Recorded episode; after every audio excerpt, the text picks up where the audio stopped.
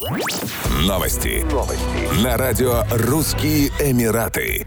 В Шардже анонсировали новый туристический проект для современных кочевников и любителей отдыха на природе под названием «Номад». Энтузиасты всех возрастов смогут путешествовать в трейлерах по побережью, горам и пустыне Эмирата.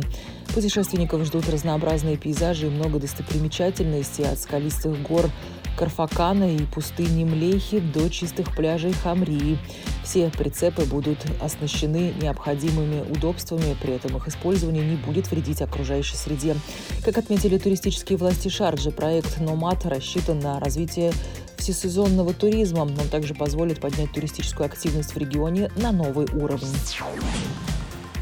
Его высочество шейх Халифа бен Зайд Аль Нахаян, президент Объединенных Арабских Эмиратов, призвал всех мусульман страны принять участие в молитве за выпадение осадков в виде дождя.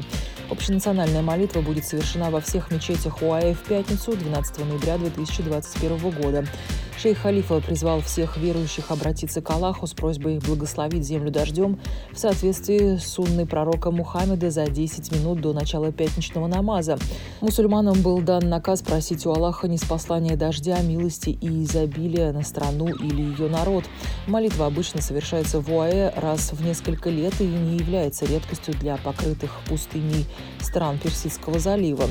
В декабре прошлого года президент УАЭ обращался к населению с аналогичной просьбой. Согласно сунне пророка Мухаммеда, всякий раз, когда долго не наступает дождливый сезон, глава государства должен отдавать приказ о совершении молитвы.